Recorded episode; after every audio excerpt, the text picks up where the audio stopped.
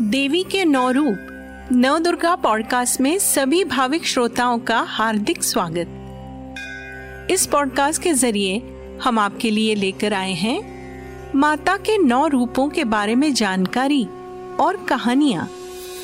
मैं हूँ आपकी होस्ट सांत्वना और आज इस एपिसोड में हम सुनेंगे नवरात्रि के चौथे दिन जिनका पूजन होता है, वो अर्थात कुष्मांडा देवी के बारे में। माँ कुष्मांडा को मुस्कुराती हुई देवी के रूप में भी जाना जाता है। ये देवी अष्टभुजा कहलाती हैं, क्योंकि इनकी आठ भुजाएँ हैं।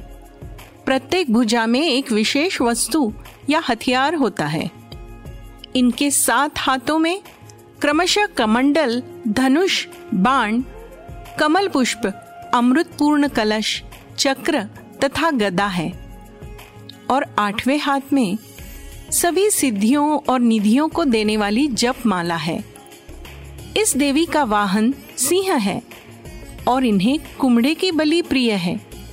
संस्कृत में कुमड़े को कुष्मांड कहते हैं। इसीलिए इस देवी को कुष्मांडा नाम से जाना जाता है।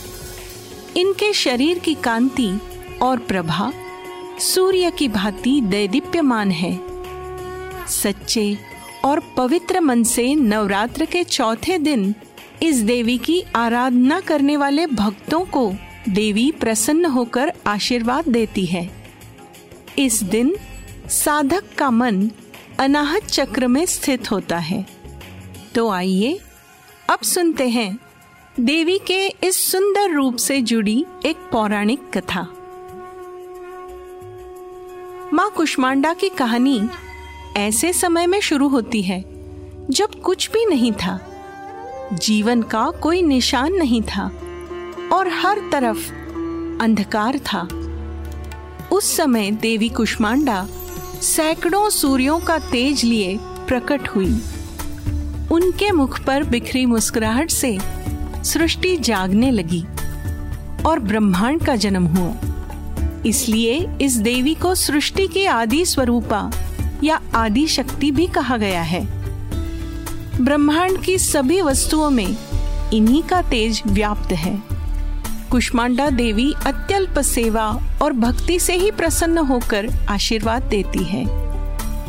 श्री कुष्मांडा की उपासना करने से भक्तों के दुख और कष्ट दूर होते हैं और व्याधियों से मुक्त होकर भक्त सुख समृद्धि प्राप्त करते हैं।